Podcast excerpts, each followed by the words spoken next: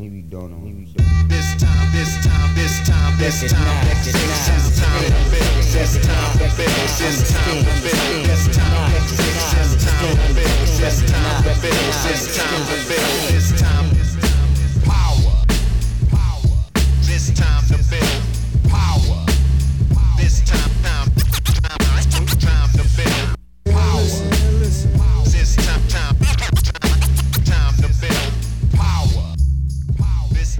What's up, everybody? I'm your host, Chris Hampton. Welcome to episode 130 of the Power Company podcast, brought to you by powercompanyclimbing.com. I am back here in Lander, Wyoming, after a rather successful CWA summit where I got to learn a lot of things. I got to talk to a lot of people, including Tony Yaniro. That was kind of a crazy, exciting conversation in which he somehow agreed to do the podcast at some point in the future. So hopefully I will be reconnecting with Tony to do that. You guys know how I love the history of this thing. And lots of really great, productive meetings. My talk went really well, and I'm just really excited for the future of this thing. It was kind of fun to be able to step aside and, you know, step away from the helm of this thing and watch it as it sort of blows up. I mean, it was really exciting talking to people. That's all I'm going to say for now. But look for some really cool things coming in the future. And actually, in the very near future, like 2 days from when you're hearing this, we will have our spring limited line of tanks on the website. We've gone colorful, Euro colors, really inspired and chosen by two of the athletes that I work with from Canada, Kim and Graham, who many of you may know as Kimstagram on the Instagrams. They helped choose some colors because I've definitely gone down the black and gray path. And between Kim and Graham and Lana, I was forced into colors. And actually, I kind of like it. So those will be on the website, along with a new t-shirt that is our Elements logo. That'll be a permanent fixture, and it will be on the website as well within a couple of days of you hearing this, so be on the lookout. The tanks are limited and they will go fast, so get in there and get yours. Today's conversation is part one of a two-part conversation with professional climber, adventurer, absolute comedian, and all-around just badass Maureen Beck. And we go a little bit into Maureen's history here, so I'm not going to go into that. I'm going to let her introduce herself. And this recording happened at Outdoor Retailer nearly a year ago at this point, and then we reconnected in the fall in the Red River Gorge to record part two. So I'm not really going to tell you any more about it. You're just going to have to listen. Let's get into it. At the end of the day, all the work I do, whether it's getting my personal story out there or whether it's competing, if someone with one leg can walk into a climbing gym and no one notices because it's just like that's a normal thing, then my job is done.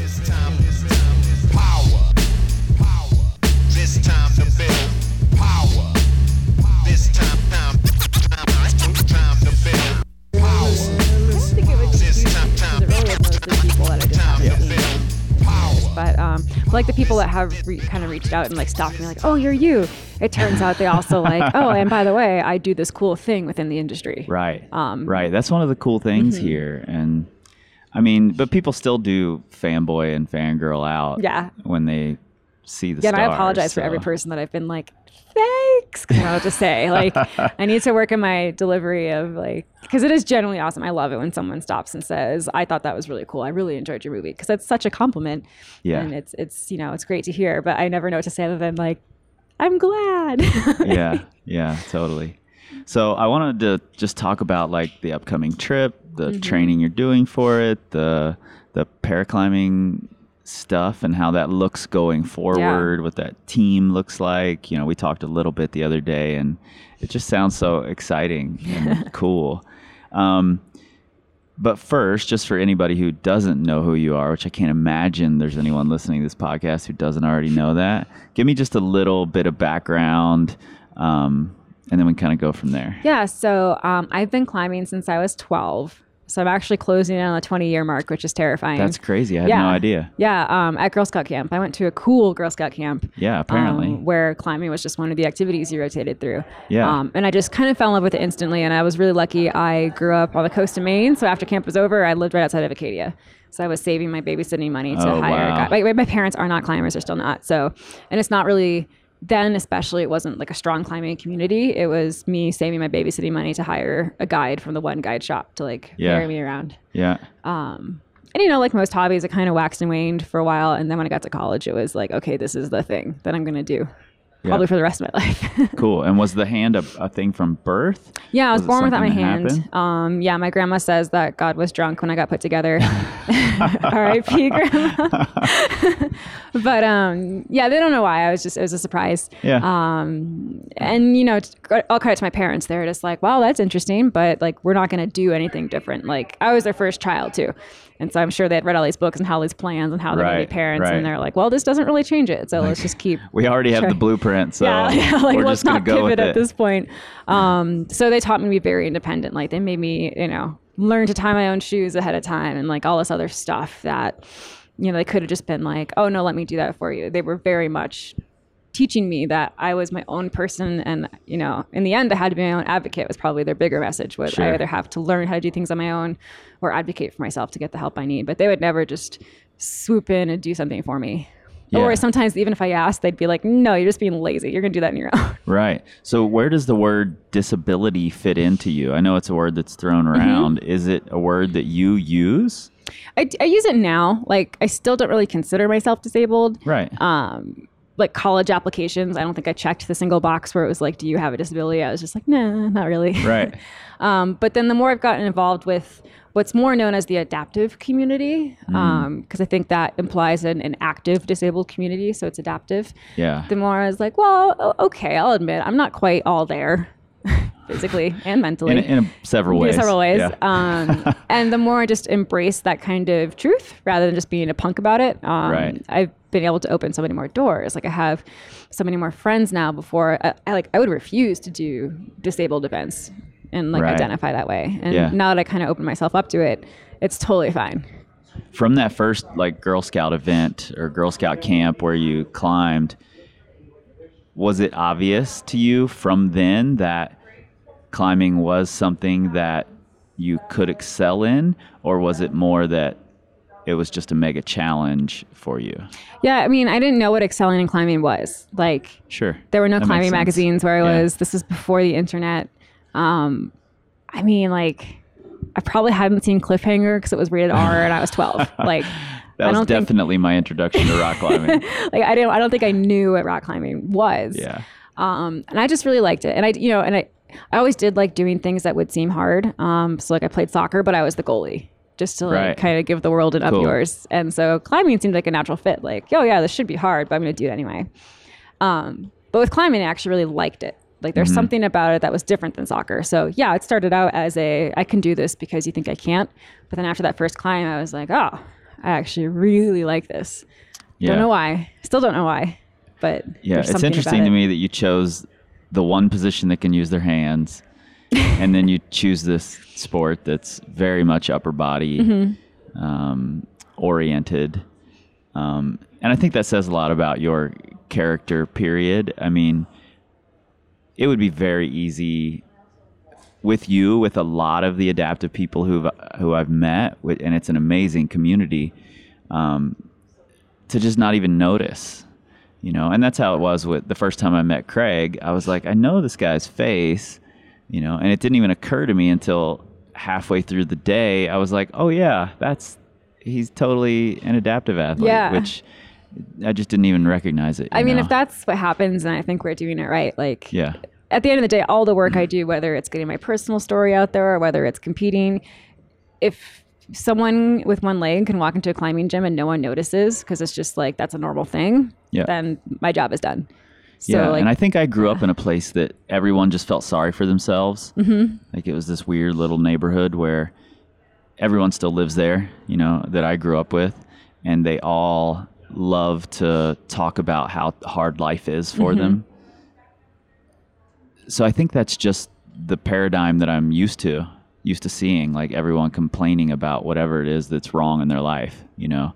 So it's exciting for me to see this whole community of people not even pay attention to what a lot of the world calls a disability. I think this group all makes each other better, because it's like, don't get me wrong, everyone loves a good bitch fest, but then these people are then like, okay, well, I'm going to do something about it, or like, mm-hmm. I'm gonna push myself and push others. And it's, you know, part of our job too also should be to try to reach those people that are unhappy but maybe aren't helping themselves, and maybe not like do the job for them, but try to like open their eyes to like, you know, it's actually relatively easy to make small changes in your life. Yeah. Whether it's through climbing or just finding some other kind of passion. But yeah.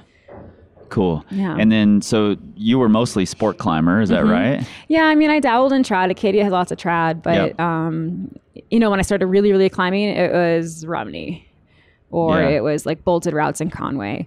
You know, some trad climbing in the Adirondacks and stuff, but it was sure. never my comfort zone.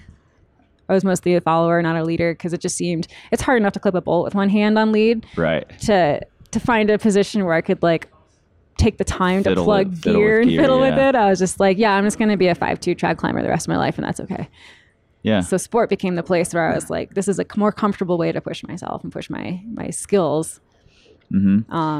And now things mm-hmm. have sort of been flipped on their head, so to speak, that your film is out, mm-hmm. you reach the sport climbing goal.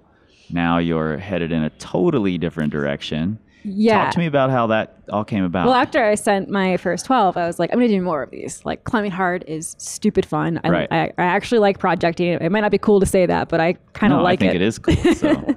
Like, yeah, it gets boring, but I really like it. And, you know, I like trad climbed a couple times. You're like, I go to the creek and Butte-Vue, but like, that's also not like real trad climbing where you can just plug stuff in cracks. Like, right. It's not that scary because you can just plug and chug. Mm-hmm. But like, I avoid Eldo like the plague. That place terrifies me. Right. Yeah. Because that's like real drag climbing. So yeah, I was just going to keep cranking until I got a call from this stranger, this like older guy with one leg who says he's a climber, and it's his life. That would sound weird coming from anyone else. I got a call from this strange old guy with one leg. Yeah. Yeah. So like the one leg part was probably the most normal part, like most regular part of my life. And he's just like, yeah, I lost my leg a couple of years ago. I was a climber before, and I really want to do this big trip. And I think it would be cool if I did it with another adaptive person. And someone gave me your name. I was actually the third person on his list, it turns out. So. Oh, really? Yeah. He had just gotten shot down from everyone else. Yeah, people were returning his calls, and I was just the first person who was like, yeah, I'll consider it. And I think I actually like said yes right away. Once I kind of found out he wasn't a total sketchball. Right.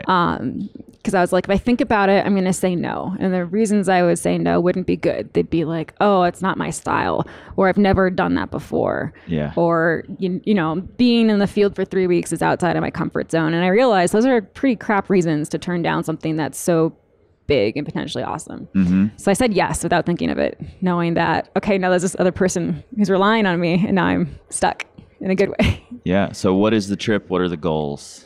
Yeah, so that partner ended up being Jim Ewing, who has been climbing forever. Yeah. You know, if you're an East Coast climber, you've probably seen his name in guidebooks, because he's one of those like old school crushers that no one's really heard of. Mm-hmm. And he's worked in the industry for decades. And he lost his leg in a climbing accident about 4 years ago now. And it's been on his list to go to the Cirque of the Unclimbables in Northwest Territories to do Lotus Flower Tower, which right. I think is one of like the top 50 North American classics, but I've never read that coffee table book. Such an iconic. So I had actually, being a sport wanker, I honestly hadn't heard of it. You're like, wait, is that in Rifle? I know, it's just like, that sounds pretty, but like, and then, you know, it's got the word flower in it. Yeah, I think I might have even told him I would go before Googling it, and then I looked up the image, and I was like, what have I done? Because this thing looks like this overhanging prow for thousands of feet, which it kind of is. Yeah. And at that point, I was just like, what have I done? Mm-hmm. But it's crazy. It's this 18-pitch climb. It's a 2,000-foot face. But there's two pitches of 5'10" and one move of 11 minus, and the rest of it's like 5'7" through 5'9". Right. So it's actually the more I talked myself through it, I'm like, I can do this. Like, we can do this. It's just going to be a matter of like base fitness, getting comfortable on gear at that level. Yeah. And just being comfortable with being dropped off by a helicopter and knowing I'm not talking to anybody outside of my group for 3 weeks. Yeah. And logistics are a major thing there. And you guys are employing someone who, you know, is probably the best logistical person to have on your team, so which is smart. Jim and I are pretty adamant that the climbing is just us. Yep. But me especially, I was like, I don't know what I'm doing. I don't even know how many pairs of underwear to pack. And so fortunately, this trip's being underwritten by Sterling, and they wanted a film out of it. I take terrible photos and videos, and so they hired a filmmaker. And we're like, okay, well, the filmmaker needs a guy to help him up. And so we found Jim, I believe, knew Pat Goodman before, and he spent so much time up there. That's kind of like his turf, is the Cirque and the vampires. And he's just done so many of these expeditions. And so he's definitely taking a lot of the stress off. Like, sure, I could have figured out a meal plan for 4 people for 3 weeks, but it would have taken me forever. Right. And would probably just be lots of dehydrated lasagna. Yeah. And so Pat's been amazing. He's just like, here's the menu, here's the packing list. And so this is such a huge learning opportunity for me, so that I can do this. And then hopefully when the opportunity comes again, I can do it on my own. Yeah. And I think that's the really important part of it. Like, you're the type of person who wants to learn it. And the best way to learn it is to watch someone do it who's really, really good at it. And Pat is a certified badass up there. So let him take care of all the logistics so that you can just climb. And then, you know, if it's something you love doing, next time you'll have the skill set. And I think the older I get, the more comfortable I've been with saying, I don't know, I'm not the expert. Yeah. Like, I think it's supposed to be cool to be like the expert in everything. Right. And you're never supposed to say you don't know or you can't. And now that I'm a little older, I'm like, wow, that is not my skill set. Yeah. So. And that's how the big things get done, right? It's very rarely just one person doing it all. It's usually a team of people who are good at specific things. Yeah. So that's really smart to have. Now, Jim just flew in to train with you a little bit ago. And it was like day after or 2 days after you quit your job and have taken on this full-time life. Yeah, so this whole silly trip was kind of the catalyst in taking the plunge into full-time climber life. Because I was like, man, I really want to train. The trip is all of August, and I'm just thinking I need to train all of July, to have a shot at this being a pleasant trip. And then in September, right after I get back, I want to do the World Championships again. So I'm staring down the barrel of having to ask work off 3 months. Right. And then by the time I was looking at 3 months, I'm like, well, it'd be kind of fun to come back in October and then just road trip the East Coast and climb. This trip was like the catalyst of, I think, you know, I can stay busy enough with my work through Paradox Sports and USA Climbing that I can then fill in with, you know, actual climbing. So I'm kind of doing what most people do when they're 23, except I'm in my 30s. I'm doing my road trips. So Jim came out. My last day work was a Wednesday. On Thursday, we headed out to do a 19-pitch climb up in Summit County. And that was a week of, we didn't do anything too. Was that your first time climbing together? So we actually spent Christmas together in Las Vegas. Cool. Which was my first Christmas in Vegas. Vegas is a trip on Christmas. It is. The climbing's incredible. It's perfect weather. And then you see there's like 1,000 Santas on the Strip. So Vegas as a climbing destination is just wild. And that's when we first learned. And that was actually also crazy. I had like a stupid early flight. He picked me up at the airport at 7. We went straight out and did like 10 pitches that day, right from the airport. And that's when we knew like, okay, we can climb together, I think. And then this last trip in Colorado, that was a full week of just focusing on our mostly transitions. Because like you can learn trad climbing or get more comfortable on it with anybody. But what we had to work on was when we interact with each other, which is our transitions. Yeah, dial in those moments. And we also had fun. So the Colorado trip was where we're just like, okay, so we can do this and be friends. Oh yeah, I think that's really smart. Have a lot of fun first time. Yeah. So that it's not all business, so that you know how to joke with each other, you know how to lighten the mood. Yeah, we're very different personalities too. Yeah. Different generations, different personalities, and we work together. So you have like staunch old guy. He's classic New England, I would say. Yeah. Cool. That's kind of cool. I would love to, and I hope that the film shows some of this of you two interacting and how that looks. He's an engineer. He's pretty serious, classic New England, and I'm you know, we're actually both from Maine, but I'm in every way, I would say the opposite. I'm a little more fast and loose, I guess, with a lot of things. Yeah. So, but you know, he brings that seriousness to his climbing mm-hmm. and all of the skills and background he's had. And so again, like not only learning logistics and big trip planning from Pat, but now I can learn true mountain sense from someone like Jim. Right. And I know he'll keep us safe.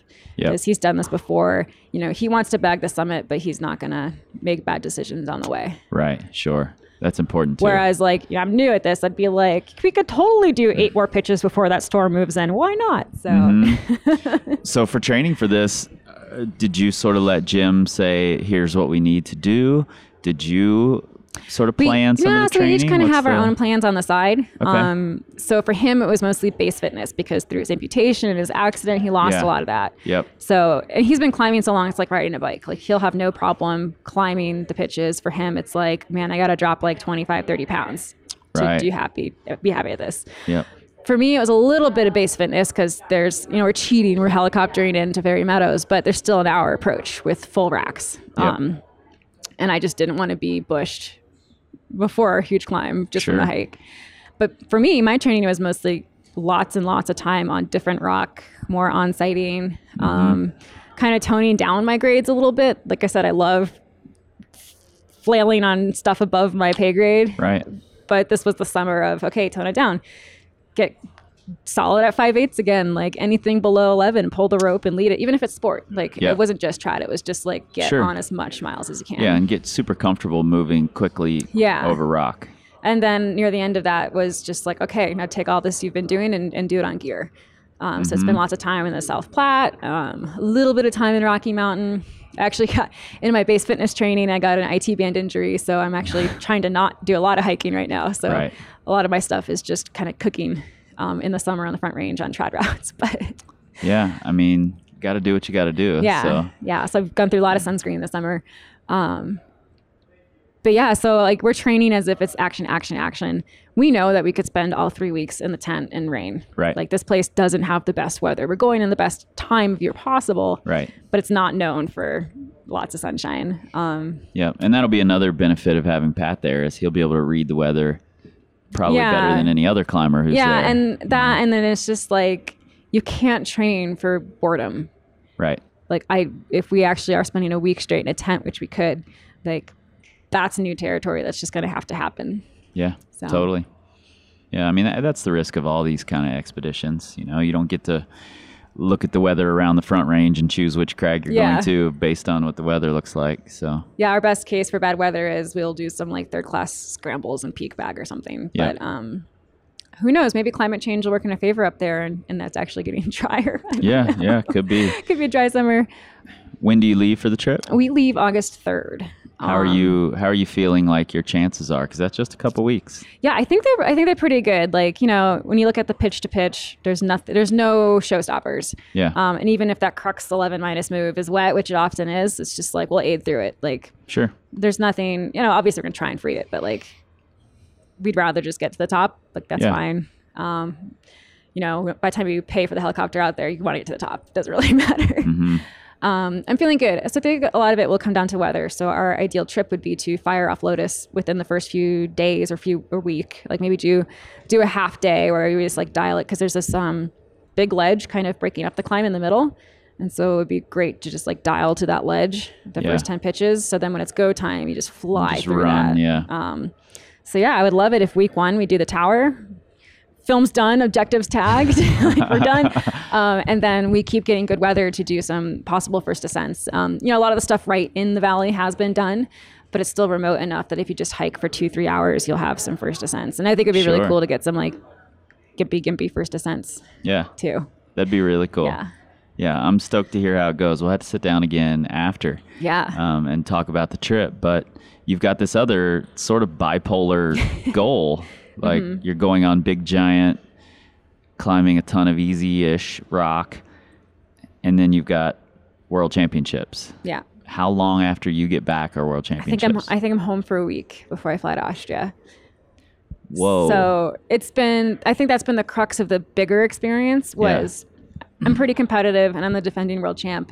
And I'm having to be real with myself that, you know, I might not win this year because I'm not just training for Worlds, and I'm spending the month prior not training for Worlds. Yeah. I can't not go. Like it's I can't miss it. I love it.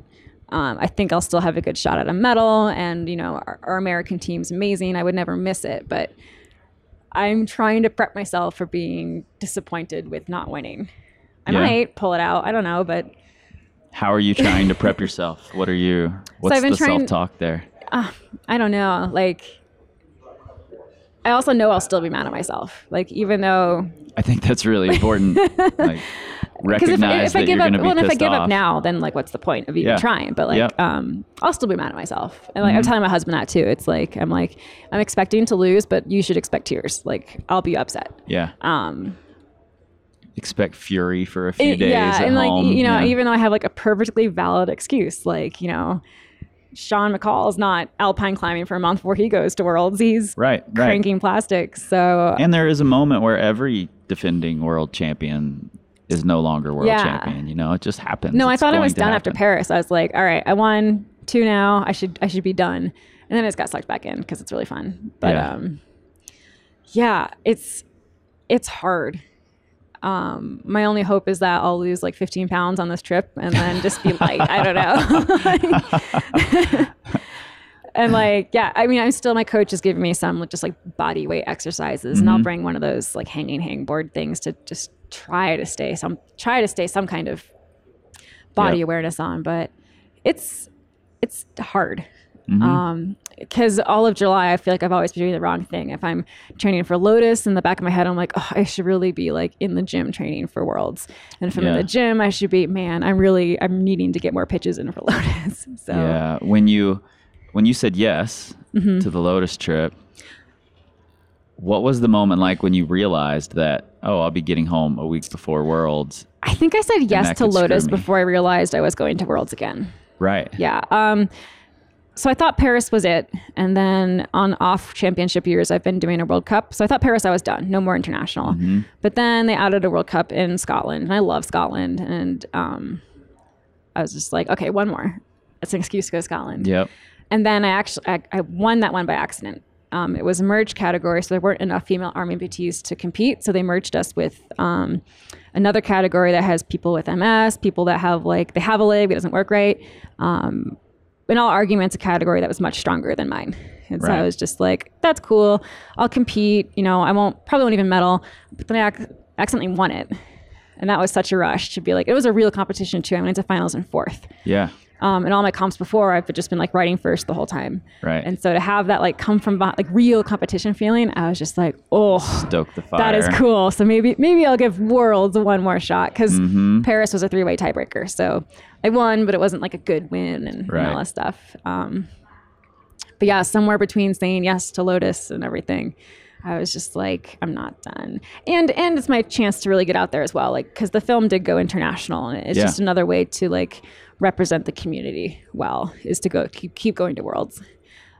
So this would have been a bad year to quit, but yeah. And you don't feel like we talked the other day, you don't feel like you're done going to Worlds or done with the competitions after this year. No, I think I'll always be, when I finally am done competing, I'll probably transition to a coach role. Like, I would love to work with USA Climbing to do an adaptive coaching certificate and things like that.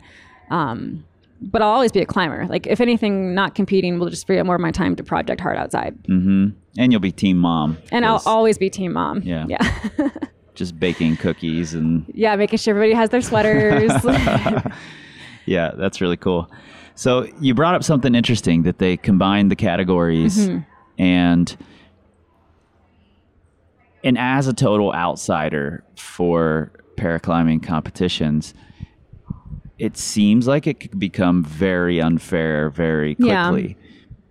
Is that a word that's even used in these circles? You know, it is. And it's up to each athlete to decide how they want to take it. Most athletes, and the reason they merge instead of cancel, because IFSC's own rules say if there's less than 6 participants or 4 nationalities, the category does not run.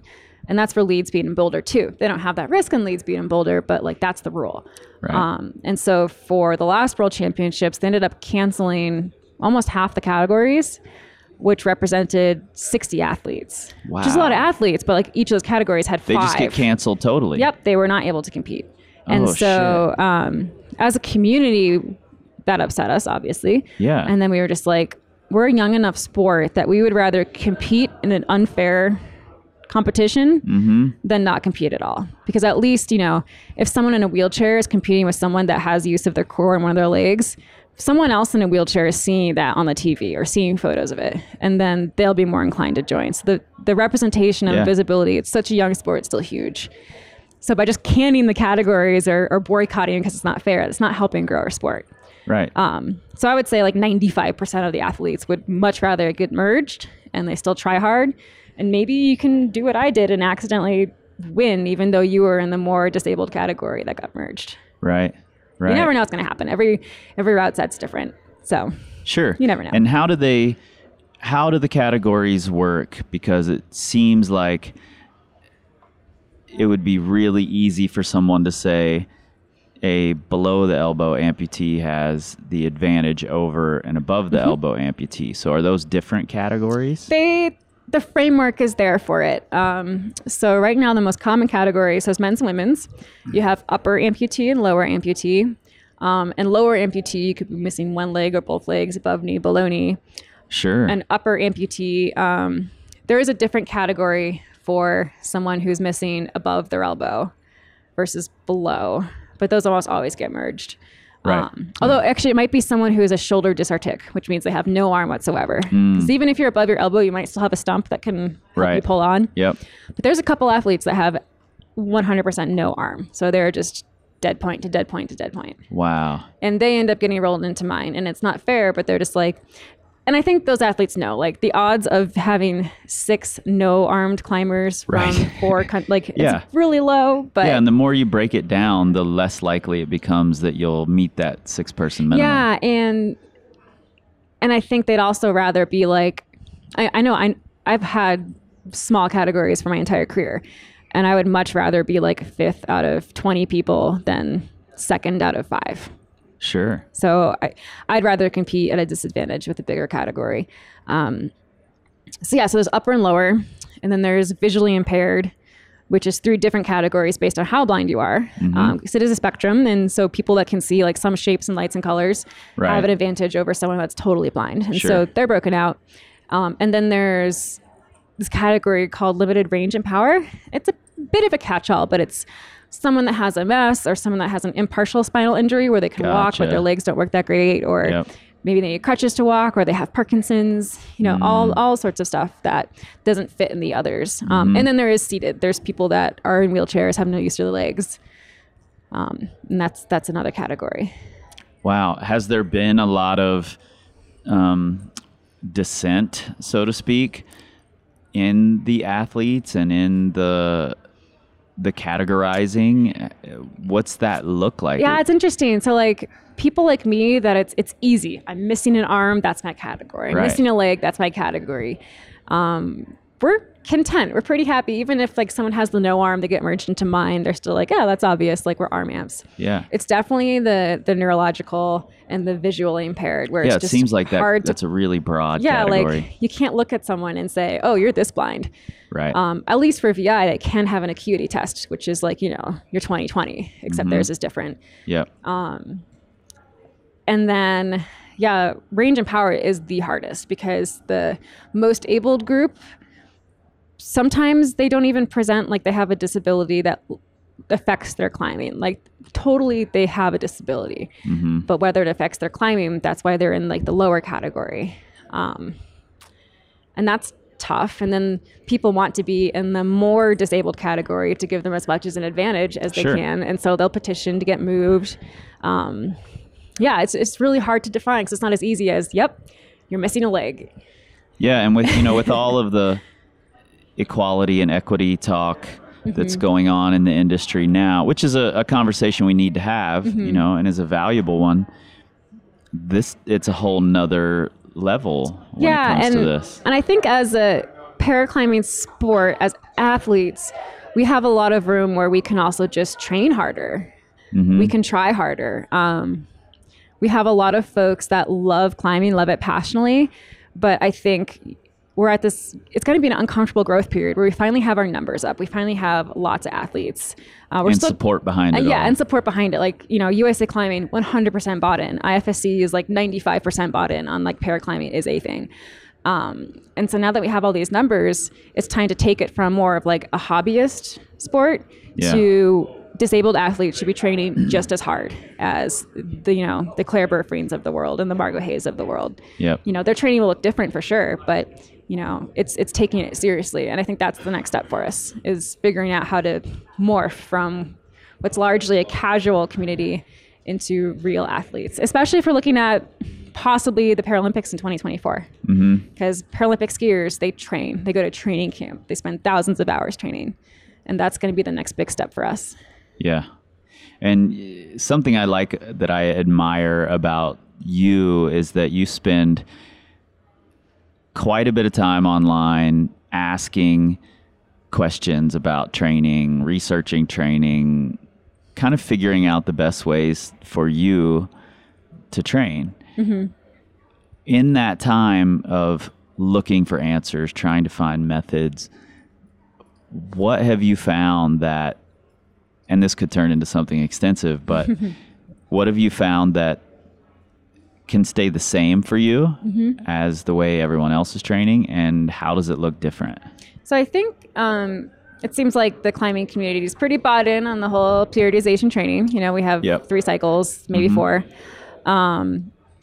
That doesn't change. Like the bigger picture stuff I've learned and I've broken down, it's like, it's the same. And it's not just for me as an arm amp. Like I think for all climbers, regardless of ability or disability, the big principles are the same. Where things get nitty gritty, it's like, you know, say it's the time where you should be fingerboarding and campus boarding. That looks much different for me. So what are other ways that I can gain power without being able to really use a campus board or without using a fingerboard the way you're quote unquote supposed to. And I think that's something really interesting. And I remember this post on Facebook, I believe, that you said, and I hadn't thought about it from this perspective, because the easy answer would be, oh, well, you just do one arm hangs, you know, what's the big deal?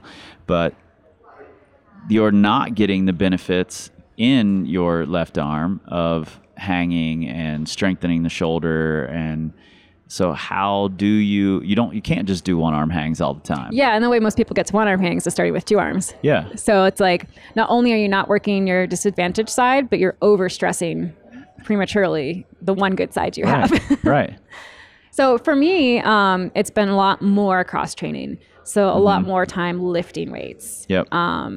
And a lot of that's injury prevention. So my right shoulder does get overworked. I do have lots of problems with impingements. It's really easy to kind of throw it out. I would say more than the average climber. So I spend a lot of time doing that preventative PT. And yeah, my weightlifting program, you know, when I first started working with coaches, they probably prescribed me the same program as everybody.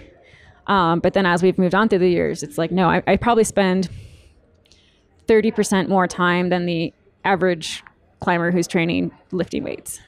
Sure. Yeah. Just to try to stay balanced. That makes sense for sure.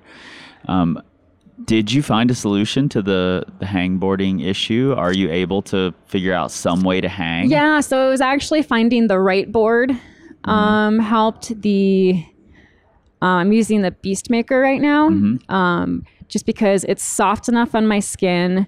And it has a deep enough pocket. So it's like on the wall when I'm climbing, I have really strong fingers. I can stick on things. But when it comes to like dead hangs on a fingerboard, I still need the really deep pocket to just hang unsupported. So finding the right board helped a lot. Because otherwise, like I was using the Rock Prodigy and it was just too painful. It was too sharp on the edge, even after filing it down or trying to file it down. So it's just a lot of experimentation. And, you know, I've finally, after years, figured out how I can do pull-ups. Like my pull-ups are always offset. And sometimes I just do the one arm with the band. But, you know, one arm with the band, your left shoulder's not getting that workout either. So I've probably ordered dozens of every weightlifting hook, strap, ab strap thing you can find on Amazon to just like try to see what works. But it's gotten there. Last 5 years especially. Like once I started competing and taking that seriously, that's when I was like, okay, it's time to finally like not just climb and think I'm training by climbing, but it's time to actually go upstairs to that weight room and play on the fingerboards and try it. Like, you know, I still don't moonboard. Moonboarding's pretty much on my can't list. But But like, you know, for example, so for, you know, power sessions, my gym will just like set me specific boulders. Yeah, I was just about to ask that. Is there? So I have figured out training through climbing, but it's like super intentional. Yeah. I can't just wander around and be like, oh, my fingers are tired, so that must count for finger workout. It's like, no, right. We have like very specific things we do. Oh, that's really cool. What does the setting look like? Why is it different than normal setting? So for me, it's usually about reach. So I always challenge my setters to be like, I want you to set a route that's 512 for everybody, but that's still something I can do. Yeah. So there'll be a lot of it, like especially, so for me, I can on-site most low 11s in the gym. Mm-hmm. But then there's some like mid 10s I cannot do. Sure, yeah. Which is, you know, similar for everyone. Yep. But I think for most abled people, it's a tighter window of what they can and can't do. Right. Where for me, it's like, I could, you know, have no problem in a 12-, but there's a 10B that I'll never do. Right. So for me, that can and can't is much further apart. Like, yeah. It's a total crapshoot. Because there's a very specific... Yeah, or like in the style too. Like, obviously, I'm much better technical dead vertical climber, and there's like 10As on the big overhang lead wall at the gym that I just cannot make my way through. Right, right. So it depends, but yeah, I mean, it was really fun. Like, our head setter saw my film, and I came in the next day, and there was like a stump jam set on a boulder problem. He was like, "Yeah, I heard you say that number ones are perfect, so I put these two flat holds together, and there's a stump jam for you to climb off of." And I'm like, "That's amazing! I almost never get to stump jam in the gym." So, yeah, totally. No, but, that's really cool. And the reach thing is something interesting. I had worked with a below elbow amputee for a while. Mm-hmm. Yeah, John, right? Yeah, I worked with John for a while, and his reach was something I hadn't considered, mm-hmm. because you don't really extend at the elbow almost ever when he's climbing. You know, he's almost always has to be cocked at the elbow. Yeah, well, and that's where the whole vertical thing comes from. Like, yeah, if I am on overhanging terrain, I'm always locked off on my stump elbow, right, to stay on the wall. Yeah. And then you add clipping to that. Then I'm like locked off for like 8 seconds, not just a quick move. So yeah, the reach is extra strong. I don't know. So I climb a lot sideways. Yeah. So I'll get lots of really high feet or like one high foot, and then do lots of like, you know, sometimes I have an advantage. I can push down with my stump on vertical terrain on a super small foot chip and kind of like post off of that, like go from a Gaston into like making my reach as long as I can. Huh, so cool. I'm negative 13 ape index. Wow. but I still, I try to climb long. Yeah. And I don't think that was an awareness in that style. I think it's just something I've developed through my climbing. Like, yeah, it's a necessity. Yeah. And I'll do like, they call it mo beta. It's just like, someone will be like, well, that's what I did, but it's not what you're going to do. And I'll do something weird and funky, and there's usually 8-foot moves to every one hand, but well, that's cool. I mean, I think that's one of my favorite things about climbing actually is how many solutions to a lot of the problems that there are, and once you learn a specific set of movements and balances, then you can start to see it. Do you see the mo beta? And do you have any climbing partners who have started to learn mo beta? Yeah, I mean, my best partners, it's usually when it comes down to leading, because I'll throw myself on anything. But especially outside, I'll usually have someone hang the draws. I'm usually never putting draws up again, because the whole reach thing. Sure. It's like, that would suck if I get up there 10 feet above the last bolt and I can't reach the bolt. So they usually do the first lap, and I'll be like, hey, what do you think about that for me? And my best partners, you know, most of them are like, you'll be fine. But then the greatest ones are like, you know, you can do it, but you might not have fun, because like, it's mostly from a reach thing. It's usually leading in reach, and they're just like, I found myself fully extended, or this clip was really left, and I'm not sure you can clip it with your right. And they just have this extra awareness. I don't think they think of the actual moves, because they know I'll just figure it out. Yeah. Kind of. I have a couple partners who help me pick projects, because they're just like, yeah, I think this has moves you would like, or is it a style you would like? But yeah, especially the gym, my best friends have like given up on trying to yell beta at me, because they know it just doesn't work. Just like, I'm sure there are still it turns into just yelling. Some idiots in there yelling beta. They mean well, but yeah. I'm eventually... Actually, you know what's funny is Cedar was one of those guys. Oh, really? When I was working my project outside, he was filming, and he would be like, do this, do this. And I'm like, I don't I don't think you understand. Yeah. I'll figure it out, but it's going to be different than you think it will be. That's really funny. So that was a learning curve for him, I think. But yeah, it always looks different. That's one of the things that I pride myself on, is being able to understand the box that different people climb in after watching them for a little while and understanding what beta is going to work for them. Rather than just thinking everyone can use my beta. Yeah. You know, that would be a really interesting, fun thing to do. I'd love to watch you climb for a while and see if I could understand the box. And what's fun is, like, while I'm climbing, my coach doesn't even give beta, unless I'm, like, blatantly missing a hold that I'm not seeing. Sure, yeah. But, like, he never talks me through movement, because I think even he's just like, I can't tell her anything. Like, right. But what he will do is identify my weakness. He'll be like, I see what you're trying to do there, and I think if we worked on this. Yeah, and that's the important part of it. So yeah, that's really cool. A question I asked John when I was working with him, that it sounded like a really dumb question, and I prefaced it with that, like, this is going to sound really fucking stupid, but have you ever just practiced climbing with one arm? Like, is that something you actively work on? I mean, kind of. Whenever I try to do that, like pretend I have literally one arm, I usually hurt myself. Gotcha. Because I still use, even if I'm just bumping right over and over because the holds suck for my left is still usually engaged somehow. Yeah. And yeah, like the last time I tried to just huck, I like blew up something in my elbow or something. Yeah. And so what I'll do instead, because it is great training, because like, yeah, sometimes I'll come to like a series of pockets that my stump don't fit in. And so it's just bump, bump, bump, bump. Yeah. So I'll just purposefully pick out routes like those that I know I'll hate because they're going to really wreck me, but it's like a safe way to push that. Yeah. I think something like a campus board with feet would be a really safe, easy way to progress through it too. Yeah. You know, just bumping on campus jugs and then moving down slower, and maybe even putting something on precise like pockets, where the precision becomes a big part of it. That could be really fun and cool. My fingers are pretty strong, and my precise dead points are pretty good. I would say that's actually strength, because I often end up, it's like a rifle style where I'll get like high feet and then just have to stand up and go and stick. Yeah. And it's never a dyno. I'm not a dyno, or I'm not a jumper, but it's big static moves. That to someone is just a normal reach, but I have to usually overcommit. Yeah, man.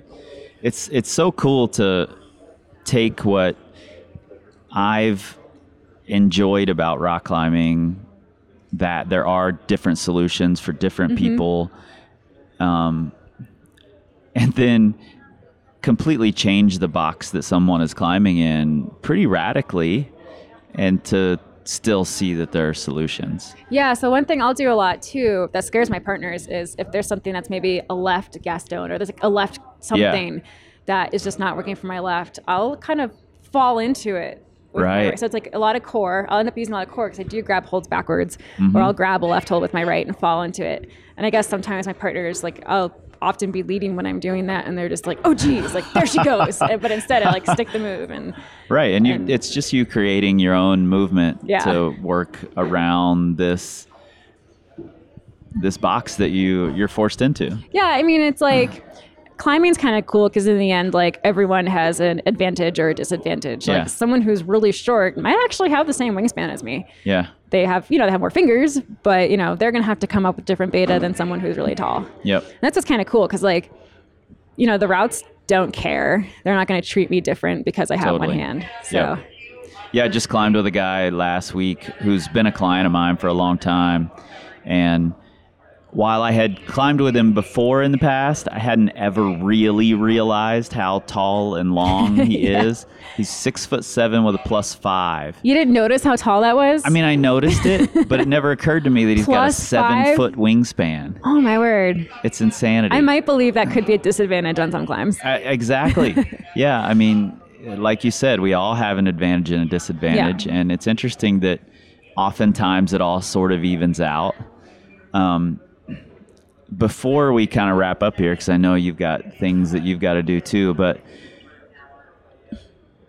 because grades are such an interesting, infuriating topic to discuss, period, I would love to just know your take on how you deal with grades, because like you said, there are going to be 10 Bs that you can't do. Yeah.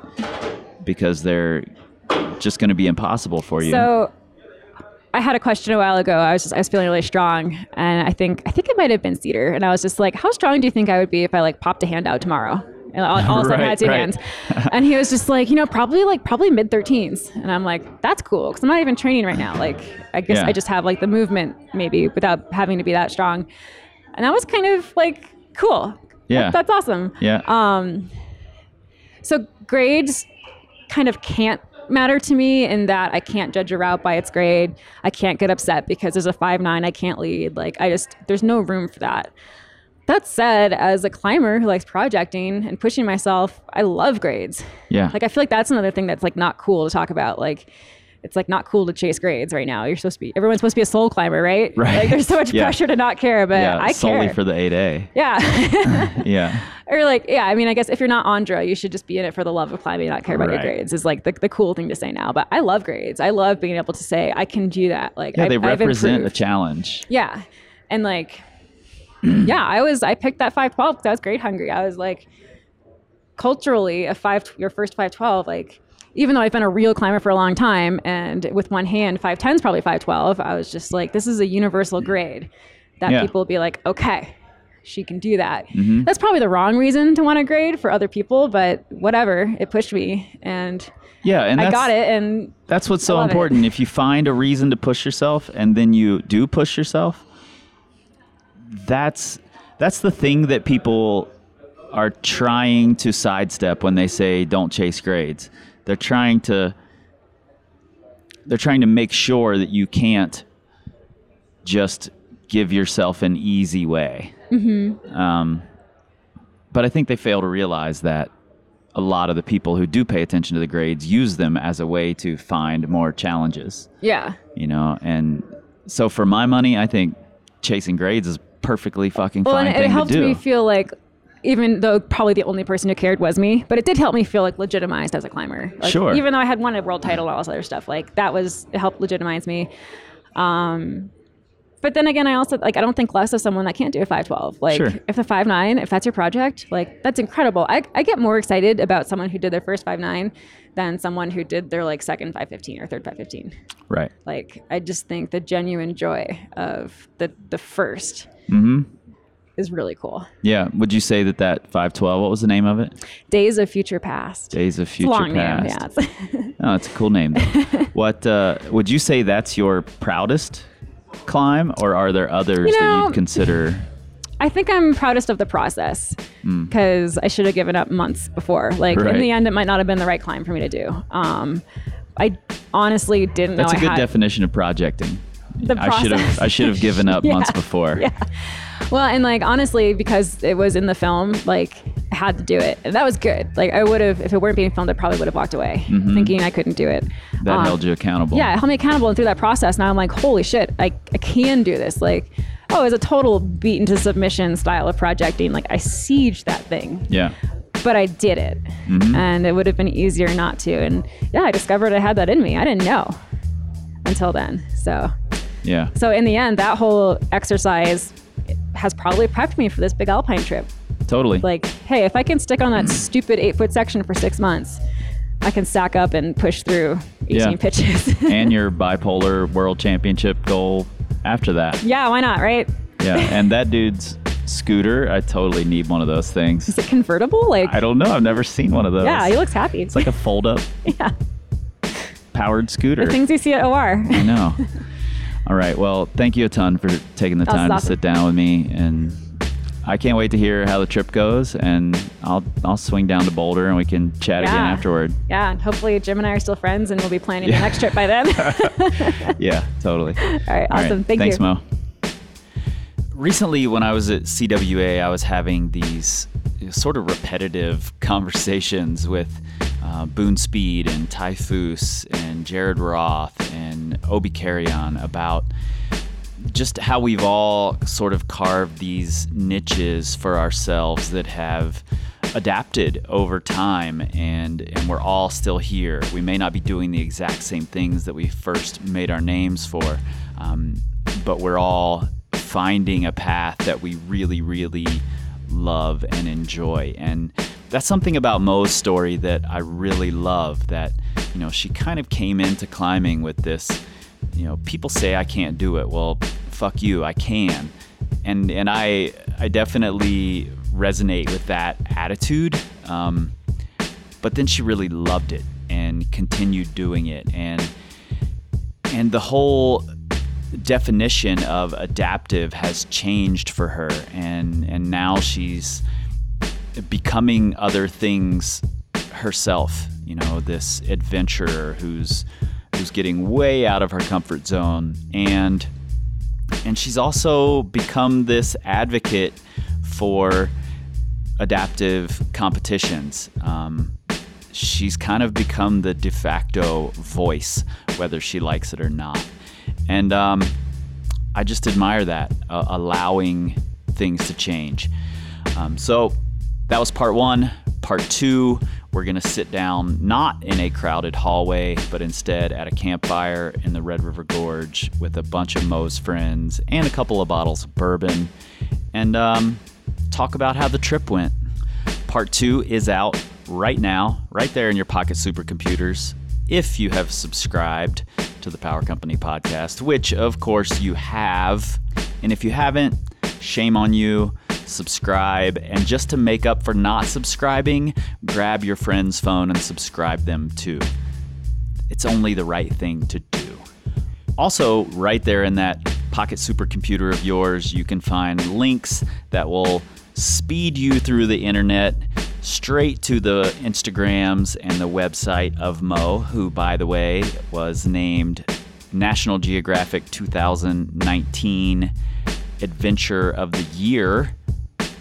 But we all know that's second to her being on the Power Company podcast. And you can also find us at powercompanyclimbing.com. You can find us on the Facebook and the Instagrams and the Pinterest at Power Company Climbing.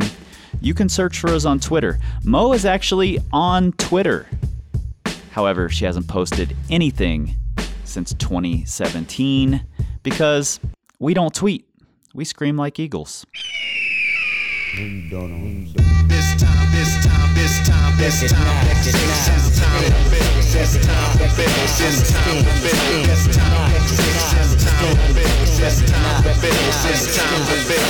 time.